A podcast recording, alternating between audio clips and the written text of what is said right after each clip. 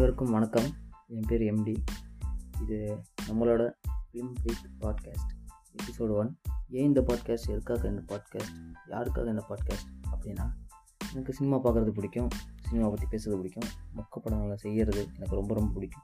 அதுக்காக உருவாக்குனது இந்த பாட்காஸ்ட் அதை மற்றவங்களும் கேட்கும் வகையில் இந்த பாட்காஸ்ட் மீதி அமையும் அப்படின்னு நினைக்கிறேன். இதிலேருந்து நம்ம ஒவ்வொரு வாரமும் ஒவ்வொரு எபிசோடு பார்க்கலாம். கண்டிப்பாக இந்த வாரம் நம்மளோட முதல் பாட்காஸ்ட் இதோ உங்களுக்காக.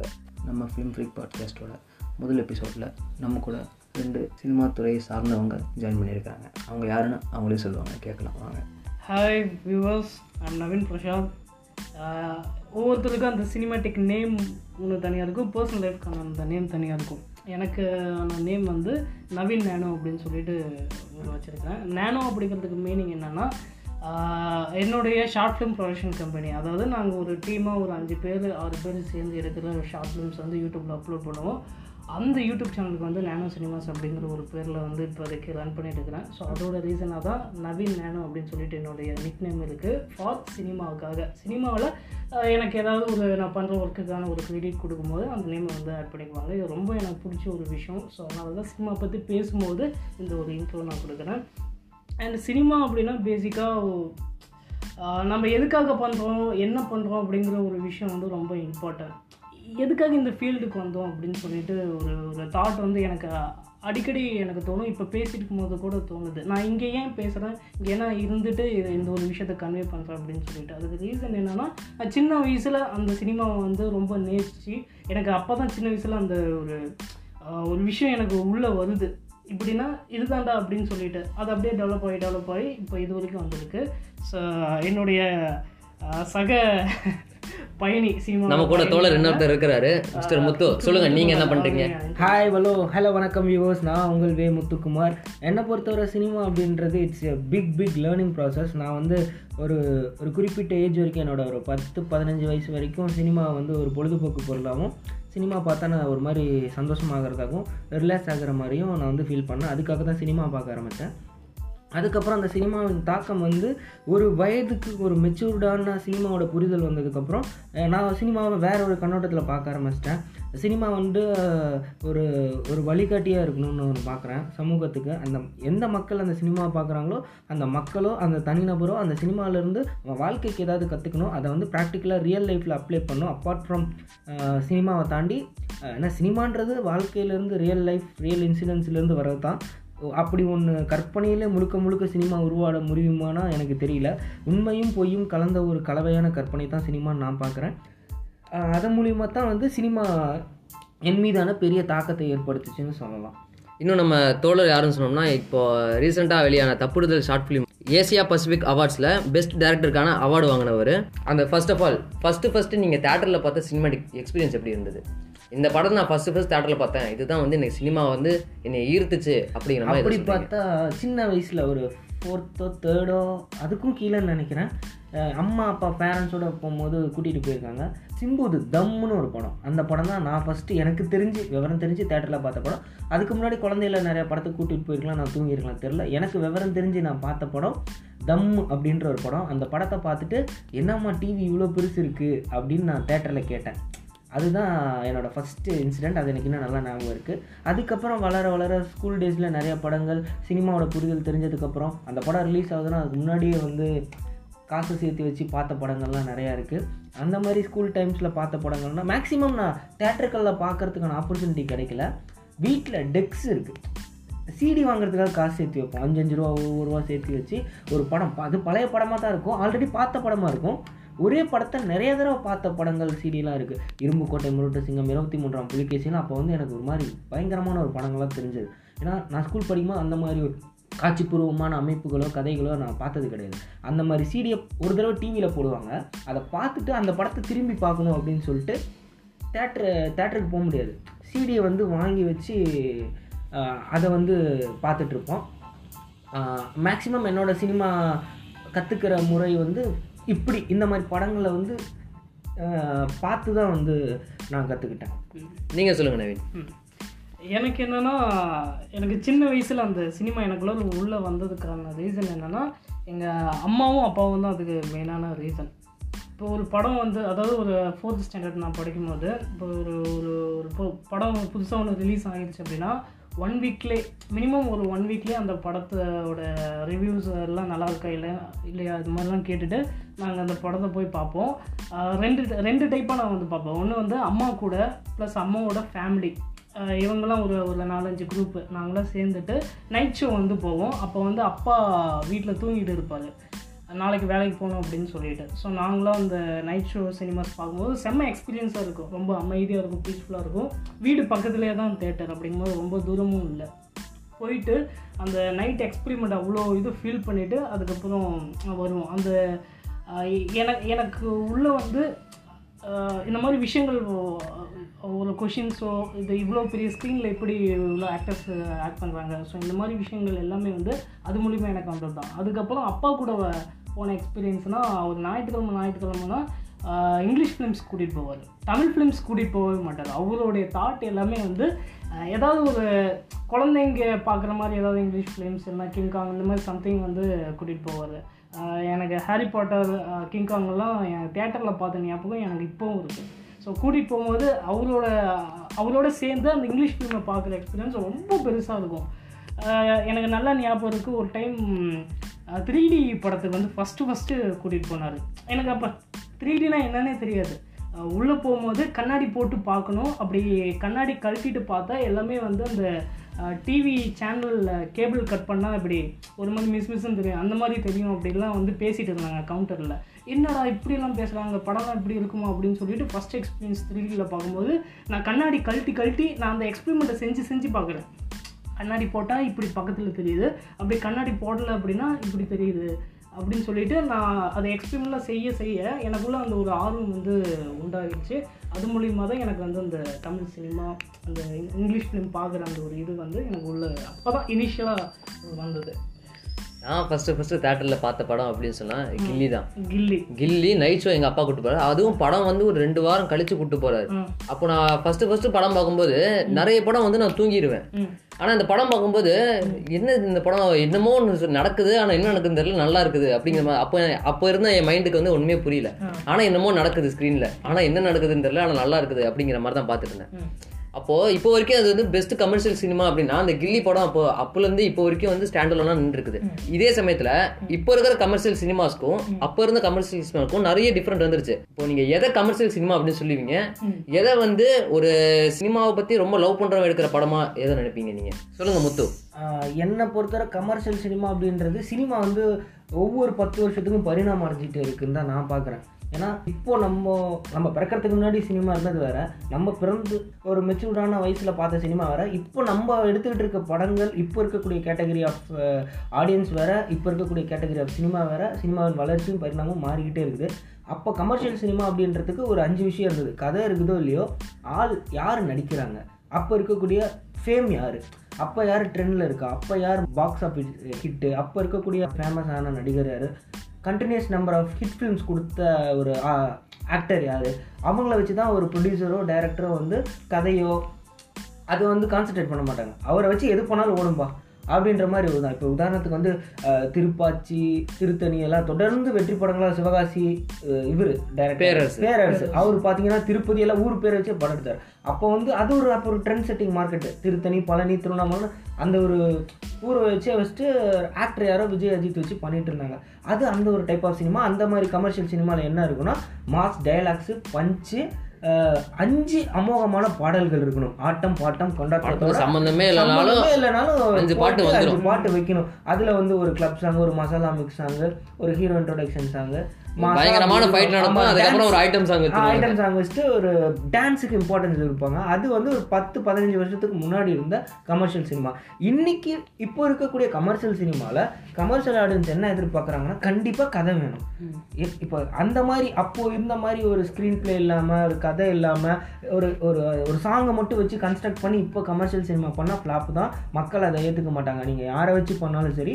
ஏன்னா இன்னைக்கு வந்து ஒரு டேரக்டர் என்ன சென்ஸ் ஆஃப் மோட்டிவில் படம் பண்ணுறாரோ அதை விட பல மடங்கு sense of motive humour sense of அண்டர்ஸ்டாண்டிங்கில் வந்து ஆடியன்ஸ் இருக்காங்க படம் பார்க்குறவங்க. நான் நூற்றி இருபது ரூபா கொடுத்து தேட்டரில் படம் பார்க்குறோம் அது எனக்கு என்ன கற்றுக் கொடுத்துச்சு? அப்பார்ட் ஃப்ரம் டூ ஹவர்ஸ் என்டர்டைன்மெண்ட்டை தாண்டி அது என்ன வந்து எனக்கு கற்றுக் கொடுத்துச்சு? அப்படின்ற மாதிரி வந்து ஆடியன்ஸ் பார்க்குறாங்க. ஆனால் அப்போ இருக்கிற கமர்ஷியல் சினிமா இப்போ இருக்கிற க கமர்ஷியல் சினிமா வந்து கண்டிப்பாக மாறுபட்டு இருக்குது ஒவ்வொரு பீரியட்லேயும் அது வெவ்வேறு பரிணாமத்தில் மாறுதுன்னு சொல்கிறேன் அது மாற்று சினிமான்னு இப்போ ஒன்று இருக்குது அதாவது இப்படி தான் படம் பண்ணும் அப்படின்னு ஒரு ஒரு குரூப் ஆஃப் பீப்புள்ஸ் வந்து கன்ஸ்ட்ரக்ட் பண்ணி வச்சுருக்கக்கூடிய ஒரு அந்த ஒரு இதை உடச்சி இப்படியும் சினிமா பண்ணலாம். அஞ்சு பாட்டு வச்சா தான் அது சினிமாவா பாட்டு இல்லாமல் நான் ஒரு படம் பண்ணுறேன் அப்படின்னு இன்டர்நேஷ்னல் ஸ்டாண்டர்டில் படம் பண்ணுறதுக்கு சில இங்கே இருக்கக்கூடிய film makers film directors Mysskin அவங்கள மாதிரி ஆளுங்களாம் வந்து ட்ரை பண்ணுறாங்க young film makers independent film makers அதை ட்ரை பண்ணுறாங்க அது வந்து ஒரு மாற்று சினிமாவை தான் நான் பார்க்குறேன் இப்போது கமர்ஷியல் படம் அப்படிங்கிறது வந்து எந்த வித விதிகளுக்கு வந்து உட்படுது? இப்போ வந்து லாஜிக் லூப்போல் இருக்குதுங்கிறாங்க. இப்போ வந்து சண்டை போட்டால் வந்து ஹீரோ மேலே அடிய விட மாட்டேங்குது. ஒரு நூறு பேர் துப்பாக்கியில் சுட்டாலும் ஹீரோ மேலே ஒரு புல்லட் கூட பட மாட்டேங்குது. ஆனால் இதே வந்து ஹீரோ சுட்டாருன்னா எண்பது பேர் ஒரே இடத்துல செத்து போகிறாங்க அப்படிங்கிற இந்த மாதிரி விஷயங்கள் அந்த கமர்ஷியல் படி சினிமா வந்து அதிகமாக எடுத்து வைக்குது. ஆ. இதை பற்றி நீங்கள் என்ன நினைக்கிறீங்க? ஒரு கமர்ஷியல் ஃபிலிம்க்கு அப்படின்னு சொல்லிட்டு ஒரு ஒரு ஃபார்மெட் இருக்கும். அந்த ஃபார்மெட்குள்ளாரையே தான் அப்படியே சுற்றிட்டு இருந்தது. முத்துக்குமரன் நிறைய விஷயம் சொன்னார். ஸோ அதில் நிறைய விஷயம் வந்து நான் சொல்லணும்னு நினச்ச விஷயங்கள் அவர் சொல்லிட்டாரு. இப்போ அதே தான் அப்போ இருக்கிற சினிமா எக்ஸாம்பிளாக சொல்லணும்னா அந்த கில்லி ஸோ அந்த ஒரு பீரியட் எடுத்துக்கலாமே அப்பையிலேருந்து இந்த ஒரு ஃபார்மட் தான் இருக்குது அந்த ஃபார்மெட் வந்து அப்படியே ஃபாலோ ஆகும். அஞ்சு பாட்டு. ஹீரோக்கிட்ட மட்டும்தான் அந்த வந்து அந்த ஒரு ட்ராவலே இருக்கும். ப்ளஸ் வந்து நிறைய லாஜிக் லூப்ஸ் இருக்கும். நம்ம அதை டீப்பாக நம்ம உத்து கவனிச்சோம்னா இது எப்போல்லாம் நடந்திருக்கும் அப்படின்னு நம்ம நம்ம யோசிச்சோம் அப்படின்னா டேய் இது சாத்தியமே இல்லைடா. ஆனால் படத்துக்காக இப்படி பண்ணியிருக்கிறாங்கடா அப்படிங்கிற ஒரு அப்படிங்கிற ஒரு விஷயம் நிறைய இருக்கும். ஸோ இதெல்லாம் வந்து அந்த கமர்ஷியல் சினிமாவுக்கான ஒரு ஃபார்மெட் அது வந்து மாறவே இல்லை. ஆனால் இப்போ இருக்கிற ஆடியன்ஸ் வந்து அதுலேருந்து கொஞ்சம் சேஞ்ச் ஆகிருக்கிறாங்க இப்போ எனக்கு கமர்ஷியல் சினிமா வேணாம். எனக்கு ஒரு நல்ல கதையோட ஒரு புதுசான ஒரு இதாக பார்க்கணும். எனக்கு ஒரு அரைச்சமாகவே அரைச்சிக்கிட்டே இருக்கிற ஒரு இது ஃபார்மேட் எனக்கு வேணாம். புதுசாக ஒரு ஒரு அதுக்கு பேஸ்டாக ஒரு கதை இருந்தாவே போதும். எனக்கு நல்ல ஒரு கதை இருந்தாவே போதும். நான் உட்காந்து கண்டிப்பாக பார்ப்பேன். தேட்டருக்கு வந்து பார்ப்போம் அப்படிங்கிற ஒரு ஆடியன்ஸ் வந்து இப்போ அந்த மைண்ட் செட் வந்து ஆடியன்ஸ் மத்தியில் நிறைய வளர்ந்துருக்கு. சினிமாங்கிறதே வந்து நம்மளால நிஜ வாழ்க்கையில் பண்ண முடியாத விஷயங்களை நம்ம ஸ்க்ரீனில் பார்க்கும்போது நமக்கு ஏற்படுற இந்த வியப்பு தான். இப்போ ஒருத்தனால இப்போ நேரில் இருந்து ஒருத்தனால இருபது பேர் அடிக்க முடியாது. ஆனால் இதே வந்து சினிமாவில் ஒரு ஹீரோவா நின்று இருபது பேர் அடிக்கும்போது. நம்ம வந்து அதை வியப்பாக பார்க்குறோம் கை தட்டுறோம். இந்த வடிவேல் ஒரு படத்தில் பண்ணுவார் அருவாள் எடுத்து நீ வெட்டு வாத்தியாரு அப்படின்னு தூக்கி போடுவாரு. அந்த மாதிரி இதே வந்து அதே ஒரு ஓவர் டோஸ் ஆகும்னா என்னையா இந்த ஹீரோ லாஜிக்கெல்லாம் அடிக்கிறான் அப்படிங்கிறது இந்த காலத்து பசங்க பெரியவங்க எல்லாரும் எடுத்து வைக்கிற ஒரு விஷயம். என்ன இவன் பாட்டு அடிச்சுட்டே இருக்கிறான் நூறு பேர் வரானுங்க அப்படிங்கிற மாதிரி தான் பேசுவாங்க. இப்போ இதையும் இதையும் நீங்க எப்படி பாக்குறீங்க? ஆஹ் நான் ரெண்டு ஒரு விஷயமா பார்க்குறேன் இப்போ நீங்கள் சொன்ன மாதிரி ஹீரோ வந்து இப்படிலாம் பறந்து சண்டை போடலாம். இப்படிலாம் நிறைய இன்வெஸ்டிகேஷன் போடுறாங்க நிறைய இடத்துக்குலாம் போகிறாங்க இப்போ அந்த ஜீன்ஸ் படத்தில் கூட ஒரு பாட்டில் ஏழு அதிசயத்தை காமிப்பாங்க. நம்ம பார்க்க முடியாத போக முடியாத இடத்துலலாம் வந்து ஒரு ஸ்க்ரீனில் வந்து காமிச்சிடுறாங்க நமக்கு. அது பார்க்கும்போது நம்ம அங்கே போய் பார்க்கறதுக்கான ஒரு செலவு மிச்சமாகுது. ஸோ அதை ஒரு வேற ஒரு பார்வையில் பார்க்கலாம் இதெல்லாம் வந்து க க கமர்ஷியல் சினிமாவில் வந்து சினிமா இப்படிலாம் பார்க்கலாமா அப்படிங்கிற ஒரு இது. இதுக்கு நிறைய பேர் அடிக்டட் இந்த ரசிகர்கள் வந்து இதுக்கு ஒரு ஃபுல் அடிக்டட் ஏன்னா அவங்க ஒரு ஒரு குழுவாக ஒரு ரெண்டு மூணு மாதத்துக்கு தாண்டி ஒரு தன்னோட ரசிகனோட படம் ரிலீஸ் ஆகிருக்கு நாம் போய் ஒரு செலிப்ரேட் பண்ணி என்ஜாய் பண்ணி ஒரு ஃபிலிமை வந்து பீஸ்ஃபுல்லாக பார்க்கலாம் அப்படிங்கிற ஒரு மைண்ட் செட் இருக்கிறவங்களுக்கு கமர்ஷியல் சினிமா எப்பயுமே வந்து ஒரு பெஸ்ட்டான ஒரு இது அப்படின்னு நம்ம சொல்லலாம். இன்னொரு சைடு வந்து ஒரு ஃபேமிலி ஆடியன்ஸாக ஒரு பீஸ்ஃபுல்லாக கதையை மட்டுமே பேஸ் பண்ணி ஒரு இன்ட்ரெஸ்ட்டாக அவனோட நில நேரத்தை வந்து செலவிடணும் அப்படிங்கிறவங்களுக்கு வந்து இந்த ஆர்ட் ஃபிலிம் வந்து ரொம்ப ஒரு தகுந்த ஒரு விஷயம். அப்படி பார்க்கும்போது அந்த டூலெட் படம்லாம் வந்து தேட்டருக்கு ரிலீஸ் ஆனது. ஆனால் வந்து கமர்ஷியல் ஆடியன்ஸால் அது வந்து ஒதுக்கப்பட்டு தான் போயிருக்கே தவிர அது வந்து சினிமாவோட இன்னொரு ஒரு சைடாக நான் பார்க்குறேன். என்னன்னா இப்படி இப்படி ஒரு ஃபேமிலி வந்து இந்த மாதிரி ஒரு இடத்துல வாழ்வாங்களா? இல்லை வாழ்ந்துட்டு இருக்கிறாங்களா? அப்படிங்கிற ஒரு பார்வையில் வந்து நம்மள ஒரு புதுமையான ஒரு விஷயத்தை நோக்கி அது வந்து கொண்டு அது போகும் வந்து அன்றாடம் மக்கள் வந்து சந்திக்கிற ஒரு விஷயம் தான் ஆ, ஆ, ஆனா சந்திக்கிற ஒரு அன்றாடம் நடக்கிற. விஷயத்த அவங்க பார்க்க விரும்பல. நான் வந்து இது என் வாழ்க்கையில நடக்குது. அதையே நான் போய் தேட்டர்ல பார்க்கணும் அப்படிங்கிற நிலைமைக்கு அவங்க இருக்கலாம் இல்லையா? இல்லை அதில் பார்க்கறதுக்கான ஒரு புதுமையும் இருக்கும். ஏன்னா நம்ம லைஃப்பை நம்ம பார்த்துருக்கோம். இப்போ ஒரு ஒரு புது ஒரு தம்பதியோட லைஃப்பை வந்து இப்படி ஒரு லீட் பண்ணுறாங்களா அதுவும் வந்து அந்த படம் வந்து ரொம்ப சுவாரஸ்யமாக கொண்டு போயிருந்தாங்க. அதை பார்க்குறதுக்குன்னு இன்னும் கொஞ்சம் ஒரு ஆடியன்ஸ் இருக்கிறாங்க. ஆனால் அந்த ஆடியன்ஸோடைய ஸ்ட்ரென்த்து வந்து கம்மியாக இருக்குது அதுதான் வந்து இந்த இடத்துல ரொம்ப பாதிக்கூடிய ஒரு விஷயமே இதுதான். அதாவது என்னோடய பாயிண்ட் ஆஃப் வியூ இந்த இங்கே பேசின விஷயத்துலேருந்து நான் சொல்கிறேன் பிகாஸ் அது வந்து அந்த மாதிரி கமர்ஷியல் படத்தை வந்து ஆடியன்ஸே வர வைக்கிறாங்க அப்படின்னா நம்ம அதையே தான் கொடுத்துக்கிட்டு இருந்திருக்கோம். கொடுத்து நம்ம தான் அவனை ஆடியன்ஸை அந்த மைண்ட் செட்டில் உட்கார வச்சிருக்கோம். இந்த மாதிரி தான் என்னால் படம் தர முடியும். இத்தனை நாளாக இதை தான் கொடுத்தீங்க. இதை தான் நாங்கள் பார்த்தோம். இதை தான் கைத்தட்டி சிரிச்சோம் இப்போ திடீர்னு புதுசாக அவனுக்கு கொண்டு வந்து கொடுத்தீங்க அப்படின்னா அது எப்படி? அவனை பார்க்க அவனை வந்து நம்ம தான் உருவாக்கியிருக்கோம். பத்து பேர் ஃபில்ம் மேக்கர் இருக்காங்கன்னா பத்து பேரில் அஞ்சு பேர் கமர்ஷியல் படம் பண்ணுங்க. அஞ்சு பேர் ஆர்ட் படம் பண்ணுங்க. அதுலேருந்து மாறுபட்டுருங்க. பணத்துக்காக வர்த்தகத்துக்காக எல்லாரும் அரைச்சமாவே அரைக்க வேண்டாம்ல. பத்து பேர் இருக்கீங்கன்னா மெஜாரிட்டி ஈக்குவலாக ஃபிஃப்டி ஃபிஃப்டி இருந்தால் அதை நம்ம இன்னைக்கு வந்து ஆர்ட் சினிமா நம்ம தனியாகவே பேச மாட்டோம். அதுவும் சினிமா தான். மக்கள் எதெல்லாம் சென்றடையுதோ வர்த்தக ரீதியாகவும் மக்களை சென்றடைகிற எல்லா விஷயமே இன்றைக்கி கமர்ஷியல் தான். அதை நம்ம வந்து இப்படி பிரிக்க வேண்டாம். ஆர்ட் சினிமா கமர்ஷியல் சினிமான்னு சினிமா தான் ஒரு விஷயம். நான் வந்து ரெண்டாவது சினிமாவை வந்து ஒரு பொழுதுபோக்கு அம்சமாக நான் பார்க்கவே இல்லை.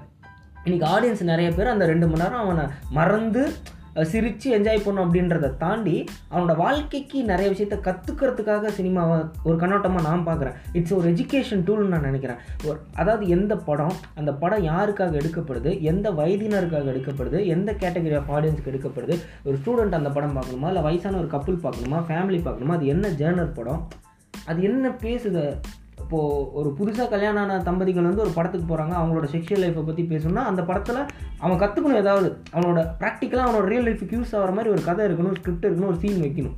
அப்போது இங்கே வந்து சினிமா இப்படி டிஃப்ரெண்ட் டைப் ஆஃப் கேட்டகரியாக இருக்குது ஒரு Bharathi Raja sir Balachander sir Bhagyaraj sir காலகட்டங்களில் குடும்பங்களை தாண்டி கதை வேற எங்கேயும் வெளியே போனதே கிடையாது. குடும்பத்துக்குள்ளே இருக்க பிரச்சனை. இப்போ எப்படி ஹீரோ ஒரு வாத்தியாராக இருப்பான் வெளியூர்லேருந்து கேரளாவிலேருந்து தமிழ்நாட்டுக்கு வேலைக்கு வருவான் ஹீரோயின் அங்கே ஒரு டீச்சர் லவ் ஆகும் அப்படியே ஃபேமிலியாகவும் அதுக்குள்ளே ஊருக்குள்ளே இருக்கக்கூடிய பிரச்சனைகள் அந்த ஊரை சுற்றி குடும்பங்களை சுற்றியே தான் அந்த கதைகள் இருந்தது. இன்றைக்கி ரெண்டாவது வந்து கதைன்றது பல பரிணாமங்கள் எடுக்க போகிறாங்க மனுஷனே இல்லாத மாதிரிலாம் மனுஷனை மனுஷன் தேவையில்லை. இன்றைக்கி படம் இருக்குது சினிமா இருக்குது ஏலியனை வச்சு பண்ணுறாங்க ஸ்பேஸை வச்சு பண்ணுறாங்க நிறைய சயின்டிஃபிக் ரிசர்ச் தீம்லாம் வச்சு பண்ணுறாங்க பட் மனுஷன் உலகத்தில் யார் வாழ்றான் மெயினாக மனுஷன் தான் வாழ்றான். இப்போ மனுஷன் மனுஷங்கிட்ட இருக்கிற பிரச்சனையோ மனுஷனுக்குள்ள ஃபேஸ் பண்ணுற ஒரு சந்தோஷத்தையோ துக்கத்தையோ இல்லை அவனுக்குள்ளே இருக்கக்கூடிய உச்சக்கட்ட மகிழ்ச்சியோ ஆனந்தத்தையோ இல்லை உச்சக்கட்ட சோகத்தையோ தான் நம்ம வந்து படமாக பண்ண முடியும். அதைத்தான் நம்ம வந்து இப்போ நான் வந்து நீங்க சொல்ற விஷயத்துக்கே வரேன். இப்போ வந்து நாட்டில் வந்து ஜிஎஸ்டி போடுறாங்க பெட்ரோல் விலை ஏறுது கேஸ் விலை ஏறுது. இப்போ நீ வெளியில போய் வாங்க ஏதாவது ஒரு வாங்கினாலே உன் கையில நூறுரூவா இல்லாமல் போக முடியாது அப்படிங்கிற நிலைமைக்கு வந்து இந்த சமூகம் வந்து நம்மளை தள்ளிடுச்சு சரிங்களா? இப்போ இத்தனை இன்னல்கள் நம்ம சந்திச்சுட்டு இருக்கிற இந்த நாள்லயே நான் தேட்டருக்கு வேற போய் அங்க வந்து அங்க அவங்களுக்கு ஒரு கவலை நடக்கலாம். அதை பார்த்து நான் அதையும் பார்த்து ஃபீல் பண்ணணுமா? நான் ஏற்கனவே வீட்டில் ஃபீல் பண்ணி தான் கிடக்குறேன் நூறுரூவா சம்பாதிக்க ஒன்றும் இல்லை. நாங்களே வெட்டியாக சுற்றிட்டு இருக்கிறோம் அப்படிங்கிற சமயத்தில் நான் நூறுரூவா செலவு பண்ணி அங்கே போயிட்டு அந்த சோகத்தையும் எனக்குள்ள வாங்கிக்கிட்டு நான் இன்னும் கொஞ்சம் டிப்ரெஸ் ஆகணுமா? இதை வந்து நான் அப்படிங்கிறது வந்து கமர்ஷியல் ஆடியன்ஸ் வந்து திங்க் பண்ண மாட்டாங்களா? கண்டிப்பா திங்க் பண்ணவே மாட்டாங்க. கமர்ஷியல் ஆடியன்ஸ்னா அவனும் மனுஷன் தான். அவனுக்கும் வாழ்க்கையில வந்து ஒரு ஆறு மாசம் ஆமாங்க நான் என்ன சொல்றேன்னா நான் என்ன. சொல்றேன்னா. ஒருத்தன் வந்து படத்துக்கு போறதே வந்து படம் ஃபர்ஸ்ட் ஃபர்ஸ்ட் ஆரம்பிச்சதே பொழுதுபோக்காக தான். ஃபர்ஸ்ட் ஃபர்ஸ்ட் தெருக்கூத்து எப்போ எப்படி ஆரம்பிச்சாங்க? காலைல இருந்து சாயங்காலம் வரைக்கும் வந்து வயல்ல வேலை பார்த்துட்டு இந்த திருவிழா அப்போ நைட் ஃபுல்லா வந்து நாடகம் போடுவாங்க. அது எதுக்கு? ஒரு மா ஒரு மாசம் உழைச்ச மக்கள் ஒரு நாள் ராத்திரி வந்து சந்தோஷமா இருக்கட்டும் அப்படிங்கிறதுக்காக பன்னெண்டு மணி நேரம் தொடர்ந்து நாடகம் போடுவாங்க. சாப்ளின் தெரியுங்களா? அவரோட ஜோக்கை ஃபர்ஸ்ட் தடவை சொன்னமோ சிரிச்சாங்க ரெண்டாவது தடவை சொன்னமோ சிரிச்சாங்க மூணாவது தடவை சொன்னமோ சிரிச்சாங்க நாலாவது தடவை சொல்லும்போது ஆடியன்ஸே தேட்டர் ஃபுல்லாக அமைதி. அவ்வளோதான் ஒரு சினிமா ரெண்டரை மணி நேரம்னா எல்லா விஷயத்தையும் கலந்த கலவையாக தான் கொடுக்க முடியும். ஒரு அரை மணி நேரம் சிரிப்பு ஒரு அரை மணி நேரம் ஃபைட்டு ஒரு அரை மணி நேரம் சோகமான காட்சி ஒரு அரை மணி நேரம் ஒரு விஷயம். கதை அப்படி தான் ட்ராவல் ஆகும். ஒருத்தன் குடும்பத்துக்குள்ள ஒரு ஒரு புருஷன் முன்னாடி வந்து சந்தோஷமாக இருக்கிறாங்கன்றத டெய்லியும் கேக்கு வெட்டி அந்த ரெண்டு மணி நேரம் படமே சந்தோஷமாகவே இருக்கிற மாதிரி காட்டினா அதில் என்ன இருக்குது மாற்றம் வேணும்ல. கதைக்குள்ளே ஒரு மாற்றம் வேணும். அவனுக்கு ஒரு திடு ஒரு திடீர்னு ஒரு திருப்பம் இருக்கணும். அப்போ தான் அவன் வந்து அந்த கதைக்குள்ளே ட்ராவல் ஆகும் அந்த கதைக்குள்ளே ஜேர்னியாக போவான். அதுக்கான ஒரு விஷயம் வாழ்க்கையும் அதே தான் ரிஃப்ளெக்ட் பண்ணுது. இன்பம் துன்பம் ரெண்டுமே இருக்கும். சந்தோஷம் துக்கம் ரெண்டுமே இருக்கும். ஒரு மனுஷன் ஒரே மனநிலையில் எப்பயுமே இருக்க முடியாது. எல்லா இதையும் ஃபேஸ் பண்ணி தான் ஆகணும். அதைத்தான் சினிமாவும் நான் பார்க்குறேன். அதனால அது ஒரு நீங்க- மாற்று கருத்து எதுவும் கிடையாது. அதே தான் இப்போ ஒரு படம் எடுத்துட்டா அதில் வந்து ஸ்டார்டிங்கில் கொஞ்சம் காமெடி கொஞ்சம் லவ் ஏற்றம் இலக்கம். ஸோ அந்த இந்த மாதிரி விஷயங்கள்லாம் சேர்ந்தது தான் சினிமா. ஃபுல் அண்ட் ஃபுல் ஒரு டார்க் ஒரு ஒரு ட்ராஜடியாக நம்ம வந்து ஃபிலிம் கண்டிப்பாக பண்ணவே முடியாது. அப்படி பண்ணணும் அப்படிங்கிற ஒரு தாட்டே வந்து மேக்ஸிமம் வராது. இப்போ ரீசெண்டாக எடுத்த ஃபிலிம்ஸில் கூட ஸோ அந்த மாதிரி ஒரு ஒரு விஷயம் இருக்காது. எல்லாமே கலந்த ஒரு காம்பினேஷனாக தான் நம்ம கொடுப்போம். அப்படிங்கும்போது கண்டிப்பாக அந்த ஒரு ஒரு படத்தில் ஒரு சின்ன இடத்துல இல்லைன்னா கிளைமேக்ஸில் ஒரு ட்ராஜடி சீன் வருது அப்படின்னா அந்த இடத்துல மட்டும்தான் அந்த பீப்புளுக்கு வந்து பார்க்குறவங்களுக்கு கொஞ்சம் ஒரு மாதிரியாக இருக்குமே தவிர படம் ஃபுல்லாக அப்படி ஒரு ஒரு விஷயம் இருக்கும் அப்படின்னு சொல்லி நம்ம அஷூரன்ஸ் வந்து கொடுக்க முடியாது. அந்த ஒரு இதுதான். கண்டிப்பாக ஒரு ப படம் வந்து தேட்டரில் வீக்கெண்ட் ஒரு ஃபேமிலியோ ஆர் ஒரு பர்சன்ஸோ ஃப்ரெண்ட்ஸோ வந்து பார்க்குறாங்க அப்படின்னா ஒரு என்ஜாய்மெண்ட்டுக்காக ஒரு ஸ்ட்ரெஸ் ரிலீஃப்காக தான் ஃபிலிம்ஸே பார்ப்பாங்க. அது வந்து மேக்ஸிமம் இப்போ இருக்கிற ஃபிலிம்ஸ் வந்து கொஞ்சம் ஒரு ஒரு ஒரு குறிப்பிட்ட அளவு பர்சன்டேஜாவது பூர்த்தி செய்யுது அப்படிங்கிறது என்னோட நம்பிக்கை. சரி கேடி அப்படின்னு ஒரு படம் ஒன்று வந்தது. அந்த படம் வந்து ஒரு வயசான ஒருத்தர். அவரை வந்து அவங்க வீட்டில் வந்து கருணை கொலை பண்ணிடலாம் அப்படிங்கிற மாதிரி பேசுகிறாங்க அது அவக்கே அவர் தெரிஞ்சுக்கிட்டு அவர் வந்து வீட்டிலேருந்து கிளம்பி வந்துடுறாரு. அவருக்கு என்னதான் ஒரு ரொம்ப ஒரு சாரோவான ஒரு கஷ்டமான ஒரு பேக்ரவுண்ட் இருந்தாலும். அவர் வந்துட்டு ஒரு சின்ன பையன் கொடுத்து வந்துட்டு லூட்டி அடிக்கிற மாதிரி ஒரு படம் எடுத்திருந்தாங்க. ஆனால் அந்த படம் வந்து ஒரு வாரத்தில் தேட்டர்லேருந்து எடுத்துட்டாங்க. ஆனால் அப்போ ரிலீஸ் ஆயிருந்த கமர்ஷியல் படம் படத்தில் ஒன்றுமே இல்லை. குப்பை ஒன்றுமே இல்லை அந்த படத்தில். ஆனால் அந்த படத்தை அப்படி கொண்டாடுற மக்கள் இதை ஏன் கொண்டாட மாட்டேங்கிறாங்க. இப்போ நீ இப்போ வந்து நம்ம நண்பர் முத்து சொன்னாரு இந்த மாதிரி வந்து கான்ட்ராஸ்டான படங்கள் வந்து வரணும். இப்போ கமர்ஷியல் படம் பார்க்குற ஆளுங்க வந்து இதையும் பார்ப்பாங்க அதுக்கு அப்படிங்கிற மாதிரி வந்து சொல்றாங்க. ஆனா இந்த படம் ஏன் நல்லா இருந்தும் இந்த படம் ஒதுக்கப்பட்டுருச்சு?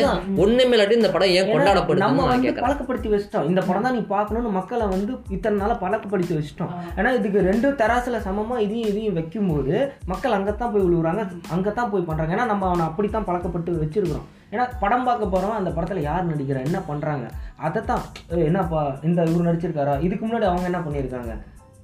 அப்படி ஒரு இதுல வந்து அவங்க ப்ரொமோஷன் வந்து அவங்க வந்து முன்னாடி. மக்கள் முன்னாடி வந்து அவங்களை ஈர்க்கிற மாதிரி எடுத்து வைக்கிறாங்க இந்த மாதிரி இவங்க வந்து ப்ரோமோட் வந்து அதிகமா பண்றது இல்ல யாரும் படம் பார்க்க வரா? மக்கள் இந்த மாதிரி ஒரு வயசான ஒரு கேரக்டர் வந்து இதுக்குள்ள வச்சிருக்காங்க. இப்படி ஒரு கதைக்களம் இருக்குன்னு அவங்களுக்கான ரிவ்யூஸ் வந்து முன்னாடி போய் தெரியணும். அதை படத்தை பத்தின புரிதலோ அறிதலும் அவங்களுக்கு தெரிஞ்சா தான் மக்கள் அதை வந்து பார்க்க வருவாங்க. இதுக்கான ப்ரொமோஷனே போய் சேர்ந்து அடைய மாட்டேங்குது. எந்த டிவிலையும் விளம்பரம் போட்டிருக்க மாட்டாங்க. இந்த மாதிரி ஒரு குழந்தைங்களோட சேர்ந்து பார்க்கக்கூடிய ஒரு படம் எல்லாம் ஃபேமிலியோட வந்து என்ஜாய் பண்ணுங்க. இதில் வித்தியாசமான ஒரு விஷயத்த பேசப்பட்டிருக்காங்க. வித்தியாசம்ன்றது கிடையாது. இதை பண்ணக்கூடாதுன்றத வந்து காமெடியாக சொல்லியிருக்காங்க அதில். இந்த மாதிரி வயசானவங்க வீட்டில் இருந்தால் நீங்கள் யாரும் அப்படி பண்ணிடாதீங்க விட்டுறாதீங்க. அவங்க வெளியே போய் அவரோட துக்கத்திலே இப்படி சந்தோஷமா இருக்காரு. அவருக்கு வேற ஒரு வாழ்க்கை இருக்குது மறுபக்கம் இருக்குது அப்படின்றத காட்டியிருக்கிறாங்க. அப்போ நம்ம இந்த மாதிரி கதைகளை பழக்கப்படுத்தலன்னு சொல்ல வரேன். இப்போ ஆடியன்ஸ் மேலே தப்பே கிடையாது. ஃபிலிம் பண்ணுறவங்க மேலே தான் தப்பு. இப்போ அந்த மாதிரி கேட்டகரியில் படம் பண்ணுறவங்க இருக்கிறாங்கன்னா இந்த மாதிரி கேட்டகரி நீங்க அப்படி எடுத்துட்டீங்கன்னா ஒவ்வொரு டிக்கெட்டுக்கும் கமல்ஹாசன் சார் மாதிரி ஒரு ஆளு டிஃப்ரெண்ட் கைண்ட் ஆஃப் சினிமாவை எடுத்து வச்சுட்டே தான் இருக்கிறாங்க. ஆனா மக்கள் வந்து ஹேராம் படத்தை அப்போ யாருமே கொண்டாடல. இன்னைக்கு படத்துக்கு போயிட்டு மூணு மணி நேரம் படம் பார்த்துட்டு என்னது இது ஒண்ணுமே புரியல அப்படின்னு பாதியில கிளம்பி வந்தவங்கலாம் கூட இருக்கிறாங்க. ஆனா இப்போ அந்த படம் பார்த்துட்டு இந்த படத்தையா கொண்டாட தவறிட்டோம் அப்படிங்கிற மாதிரி பேசுறாங்க. இவ்வளோ ஏன்? இப்போ ரீசெண்டாக ரிலீஸ் ஆன புதுப்பேட்டை ஆயிரத்தி ஒருவனுக்கு டிக்கெட் கிடைக்காம அலைஞ்சிட்டு கண்டிப்பா இருந்தோம் கண்டிப்பா. அது வந்து ஆனா அப்போ அந்த படம் வரும்போது அப்படி வந்து ஒரு புதுப்பேட்டையெல்லாம் பார்த்துட்டு அவன் என்ன இப்படி ஒல்லியாகிறான் ஆனா இத்தனை பேர் வெட்டிட்டு இருக்கிறான் அப்படிங்கிற மாதிரி தான் பேசுனாங்க. ஆனா இப்போ வந்து அந்த படத்தை வந்து அப்படியே கல்ட் கிளாசிக் அப்படிங்கிற மாதிரி ஒரு கொண்டாடுறாங்க மீடியம் இருக்கு ஓகேவா ஆடியன்ஸ் வந்து ரெண்டு மனநிலையும் வந்து கன்ஃபியூஸ் ஆகக்கூடாது அது சினிமாவை பார்த்தா சினிமாவை பார்க்கணும் ரியலிஸ்டிக்காக ரியல் லைஃபோட கனெக்ட் பண்ணி பார்த்தோன்னா ரியல் லைஃபோட கனெக்ட் பண்ணி பார்க்கணும். இது ஆஃப் இது ஆஃப் ரெண்டு கலந்தது தான் சினிமா அவன் இதோட முழு மனதோட வந்து சினிமாவே பார்க்காத ஒருத்தனை கொண்டு போய் உட்காந்து சினிமா பார்த்தா அவனுக்கு வியப்பாக இருக்கும். அவன் வாழ்க்கையில் பார்க்காத விஷயங்கள் அவன் கடந்து வந்த பாதைகள் அவன் பார்த்த காட்சிகள் அதுக்கெல்லாம் மாறுபட்டு முரணான ஒரு காட்சா சினிமாவில் காட்டும் போது அவன் அதை கொண்டாட தவறிடுவான். அப்போ வந்து ரெண்டுமே ஒரு ஆஃப் ஆஃப் ஈக்குவல் மீடியமாக தான் இருக்கும். அது அவனுக்கு சினிமா பற்றின அறிவும் இருக்கணும். நிஜ வாழ்க்கையில் இது பண்ண முடியாது. இதே சினிமாவை பண்ணியிருக்கிறாங்க. அப்போது அதுக்கான ஒரு அங்கீகாரத்தை எப்படி நம்ம கொடுக்கலாம்? நம்ம தான் மார்க் போடணும் அதை. அதை நம்ம வந்து இப்படி நம்ம மூணு பேர் வந்து சொல்ல முடியாது. இப்போ நம்ம ஒரு நம்ம வந்து ஒரு படத்தை ஒரு விதமாக பார்க்குறோம். அது ஒரு குழந்தைய கூட்டு போய் உட்கார வச்சு பார்க்கும்போது அதுக்கு அதனுடைய மனநிலையிலேருந்து அதனுடைய அறிவு கிட்டியது என்ன புரியுதோ அதை தான் அது புரிஞ்சுக்கும். அப்படி தான் வந்து நான் பார்க்குறேன். இப்போ இப்போ வந்து நவீன் இப்போ என்ன பண்றாருன்னா முத்து பேசுற பார்த்து என்ன இவன் இவ்வளவு நேரம் பேசிட்டு இருக்கிறானே? அப்படிங்கிற அளவுக்கு வந்து அவர் வந்து தள்ளப்படுறாரு. ஏன்னா இவன் வந்து இவர் வந்து பேசிக்கிட்டே இருக்கிறாரு. நவீன் வந்து ஒரு கருத்தை முன்வைக்கும் போது. இவர் வந்து ஒரு விஷயத்தை முன்வைக்கிறாரு பாத்தீங்களா? இதுதான் வந்து கமர்ஷியல் நவீன் வந்து ஏதோ ஒரு விஷயத்த சொல்ல வர்றாரு. ஆனா இவர் பேசுறது மக்களை இருக்குது அதனால கமர்ஷியல் பக்கமாவே மக்கள் போறாங்க. அப்படி அப்படிதானே நவீன்? சொல்லுங்க நீங்க என்ன சொல்ல வரீங்க? சொல்லுங்க. இல்ல முத்துவுடைய கருத்துக்கள். இல்லை இது வந்து இது வந்து எப்படின்னா வந்து ஒரு ஃபன் நகைச்சுவை மாதிரி பண்ணுறாருன்னு நினைக்கிறேன் இது. இல்ல, இல்ல. அஹ் இல்ல நான் எப்படி பார்க்குறேன்னா என்னுடைய நான் ஷேர் பண்ண நினைக்க வேண்டிய கருத்துக்கள் மேக்ஸிமம் எல்லாமே வந்து முத்து சொல்லிடுவாரு. சொல்லிட்டாரு. ஸோ அதை வந்து ஒரு இலக்கணமா பேசுறியா அப்படிங்கிறாரு எல்லாமே நிஜம் தான் நிஜத்தை தான் நான் ஓகே. நான் ரெண்டு இன்சிடென்ட் நான் வந்து சொல்லுவேன் பொங்கலுக்கு நான் வந்து ஊருக்கு போகும்போது அப்பாவும் அம்மாவும் என்கிட்ட வந்து பார்த்த ஒரு கேள்வி. நான் அதான் அப்போ தான் வீட்டுக்கு போகிறேன் சென்னையிலேருந்து வீட்டுக்கு போகிறேன் அவங்க ரெண்டு பேருமே என்கிட்ட வந்து சேமாக கொஷின் கேட்குறாங்க கேட்ட கேள்வி என்னென்னா மாஸ்டர் படம் பார்த்துட்டியா? அப்படின்னு தான் கேட்குறாங்க எனக்கு அங்கே ஸ்டில் உடனே நின்று நான் வந்து அப்படியே பிரமிப்பாக நான் வந்து நான் யோசிக்கிறேன். என்னடா இது வரைக்குமே வந்து இந்த மாதிரி அப்பாவும் அம்மாவும் இந்த மாதிரி கேட்டதில்லை. ஒரு ஃபெஸ்டிவல் டைமில் இந்த மாதிரி ஒரு ஒரு பெரிய ஹீரோவோடைய படம் ரிலீஸ் ஆகிருக்கு அது போய் பார்க்குறி பார்த்துருக்குறியா அப்படின்னு கேட்கவே இல்லை. இப்போ கேட்குறாங்க அப்படின்னு சொல்லும்போது எனக்கு ரொம்ப புதுசாக இருக்குது அதுக்கு நான் என்ன ரீசன் நான் பார்க்குறேன்னா அந்த அளவுக்கு வந்து ஒரு பெரிய ஆக்டரோட படம் இது ஒரு ரெடியாக இருக்குது ரெடியாக அதாவது அவங்க சைன் போட்டதுலேருந்து இது மாதிரி லோகேஷ் நாகராஜும் விஜய் கம்பைன் ஆகுறாங்க அப்படிங்கிற அந்த ஒரு காலகட்டத்திலேருந்து ரிலீஸ் வரைக்குமே வந்து வைடு வைட் ரேஞ்சுக்கு அதோட ப்ரமோஷன் வந்து போயிட்டு இருந்தது. யார் கேட்டாலும் ஒரு சின்ன குழந்தைகிட்ட கேட்டாலும் வந்து அந்த படத்துடைய ஒரு பாடலோ இல்லை ஒரு விஜய் டைலாக்கோ ஸோ சம் அந்த விஜயோட காஸ்டியூம் ஏதோ ஒன்று வந்து அந்த குழந்தைகிட்ட இருந்து நம்ம வெளிவந்துடும் ஸோ அப்படி பார்க்கும்போது ஒரு பெரிய ஆக்டர் ஒரு படத்தில் நடிக்கிறாரு அப்படின்னா அது ரொம்ப பெருசான ஒரு ஒரு ரீச்சுக்கு போயிடும் அப்படின்னு சொல்லி என்னோட ஒரு பார்வை. இப்போ கேடி அப்படின்னு ஒரு ஃபிலிம் சொன்னார். நான் நான் வந்து மொபைல் யூஸ் பண்ணுவேன் ட்விட்டரில் இருக்கிறேன் இன்ஸ்டாகிராம் எல்லா இதுலையுமே இருக்கிறேன். பட் இருந்தாலும் இந்த ஃபிலிம் வந்து இப்போ தான் இவர் சொல்லி எனக்கு தெரியுது. எனக்கே தெரியல. அப்படிங்கும்போது அந்த படத்துக்கான பட்ஜெட் வந்து கம்மியாக இருக்கலாம் ப்ரொமோஷனுக்கு வந்து கம்மியாக இருக்கலாம். இல்லைன்னா இந்த ஒரு கதை க இதே கதையில் விஜய் வந்து ஆக்ட் பண்ணியிருந்தாரு அப்படின்னா இந்த படத்தை எல்லாருமே கண்டிப்பாக பார்க்கலாம் கண்டிப்பாக பார்த்துருப்போம் அதே தான் ஈவன் மாஸ்டர் படம் கூட வந்து ஒரு சுமாரான ஒரு படம் தான். ரெண்டு கேரக்டர் பெரிய கேரக்டர் வச்சு எடுக்கப்பட்டிருந்தாலும் ஒரு பெரிய ஒரு முன்னணி டேரக்டர்னால எடுக்கப்பட்டிருந்தாலும் அந்த படம் அப்படிங்கிறது ஒரு ஜென்ரலாக பார்க்கும்போது ஒரு சுமாரான ஒரு படம் தான். ஆனால் இந்த அளவுக்கு ஒரு ரீச் ஆகிருக்கு நேற்று கூட ஒரு சக ஊழியர் எடிட்டர் ஒரு என்னன்னா டெய்லியும் வந்தால் மாஸ்டர் படத்தில் ஒரு சீனையோ இல்லை வந்து ஒரு பாட்டையோ நான் வந்து பார்த்துருவேன் எனக்கு அந்த படம் வந்து மைண்டில் எப்படியே ஓடிட்டு இருக்கு தினமும் அதை வந்து ரொட்டீனாக பண்ணிடுவேன். அது அப்படிங்கும்போது வந்து அந்த ஆடியன்ஸ் அந்த- அப்படி நம்ம ஆ, பழக்கப்படுத்தி ஆ, வச்சிருக்கோம். பழக்கப்படுத்திட்டோம். பழக்கப்படுத்தி ஒரு- பெரிய ஆக்டர் ஒரு படத்துல வந்து நடிச்சார் அப்படின்னா அந்த படம் சின்ன படமா இருந்தாலும் கதை எப்படி இருந்தாலும் கண்டிப்பா ஓடிடும் அப்படிங்கிறது ஒரு பக்கம். இன்னொன்று பார்த்தோம் அப்படின்னா இப்போ நயன்தாரா வந்து நிறைய ஹீரோயின் ஃபிலிம்ஸ் வந்து பண்ணிட்டு இருக்கிறாங்க லீடு ஹீரோயின் அந்த அந்த மாதிரி படங்கள்ல இப்போ ஐரா ஐரா சில ஃபிலிம்ஸ்லாம் வந்தது. அதெல்லாம் பார்த்தீங்கன்னா ஓடவே இல்லை. ஸ்ட்ராபெரி ஆ. ஸ்ட்ராபெரி கிடையாது. நயன்தாராவுக்கு வந்து நிறைய. எவ்வளோ நம்ம வேணா இப்படி எடுத்துக்கலாமா? ஐரா மயிரமா இருந்ததுன்னு எடுத்துக்கலாமா? ஐரா மயிர் மாதிரி. அப்படி சொல்ல முடியாது. அப்படி நம்ம சொல்ல முடியாது. அந்த டைரக்டரும் ஏதோ அவர் படம் மூலியமா வேற ஒரு விஷயத்த கன்வே பண்ண முயற்சித்து இருக்கிறாரு. அதுக்கு நம்ம வந்து இது கொடுக்கணும். ஆனா. படமாட்ட மக்கள் வந்து எப்படி யோசிச்சாங்க அப்படின்னா இது வந்து ஒரு டைம் லூப் மாதிரி நினைச்சாங்க. எப்படி அப்படின்னா படம் வந்து வெளியே ரெண்டு மணி நேரம் தான் போட்டுக்குது. உள்ள போனா ஒரு பத்து மணி நேரம் படம் ஓடுது. இவ்வளவு நேரம் ஓடுது. இவ்வளவு நேரம் ஆகுது. இந்த இன்ட்ரெஸ்ட்ல ஒரு கான்செப்ட் வருமாங்க அந்த மாதிரி படம் பத்து மணி நேரம் ஓடுது. ஓடுது ஓடுது ஓடிக்கிட்டே இருக்குது. அவன் வந்து காலைல லஞ்சுக்கு வந்தவன் டின்னர் வரைக்கும் உட்காந்துட்டு இருக்கிறான். வெளியே வந்து பார்த்தா ரெண்டு மணி நேரம் ஆகுது. ரெண்டு மணி நேரம் நான் அது உள்ள பத்து மணி நேரம் படம் ஓடுது. எப்படி இது ஒரு டைம் கான்செப்டா அப்படிங்கிற அளவுக்கு அந்த படம் வந்து திங்க் பண்ண வச்சிருச்சு. அது பேசக்கூடிய சப்ஜெக்ட் அவங்க காட்சிப்படுத்தின விஷுவல்ஸ் அவங்க கொடுத்த எமோஷன்ஸ் அவங்க கொடுத்த சவுண்டு இதெல்லாம் தாண்டி போகுது. இவர் சொன்ன விஷயத்துக்கு நான் சொல்றேன். எங்க பொங்கலுக்கு போன வாட்டி எங்க பார்த்தாலும் மாஸ்டர் மாஸ்டர்னு கேக்குறாங்க அப்படின்னா அதுக்கு அவங்க பண்ணப்பட்ட விளம்பரங்கள்.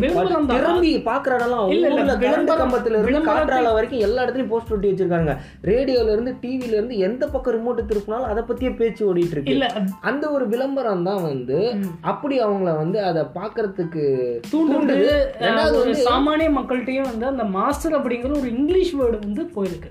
இப்போ படிக்காதவங்க கூட அந்த மாஸ்டர் படம் பார்த்தியா? மாஸ்டர் படம் அப்படின்னு பேசுறாங்க அப்படின்னா அது வந்து ஒரு இங்கிலீஷ் வேர்டு அவங்க அவங்க படிக்கல ஸோ இருந்தாலும் அதை யூஸ் பண்ணி பேசுறாங்க அப்படிங்கிறதுக்கு ஒரு இது என்னன்னா அந்த அளவுக்கு ப்ரொமோட் பண்ணியிருக்கிறாங்க அந்த அளவுக்கு ப்ரொமோட் பண்றதுக்கு ரீசன் என்னன்னா ஒரு பெரிய ஆக்டர் அந்த படத்தில் நடிச்சிருக்காரு அதுதான் ஒரு பெரிய ஒரு விஷயமே. ஓகே இதுல ஒரு ரியல். இன்சிடென்ட் ஒரு சாமானிய மனுஷனோட மாஸ்டர் பார்வை எப்படி இருக்கு அப்படின்ற மாஸ்டர் நம்ம ஏன் மாஸ்டர் பேசுறோம் நினைக்கோம்னா அதுக்கு நம்ம ப்ரொமோட் பண்ண கிடையாது அது வந்து இன்னைக்கு ஒரு மிகப்பெரிய இப்போ கரண்ட்ல இருக்கக்கூடிய வந்து சக்ஸஸ்ஃபுல்லாக ஆஃப்டர் பேண்டமிக் கொரோனாக்கு அப்புறம் மிகப்பெரிய ஒரு வசூல் செஞ்சு ஒரு பட்ஜெட் படம்.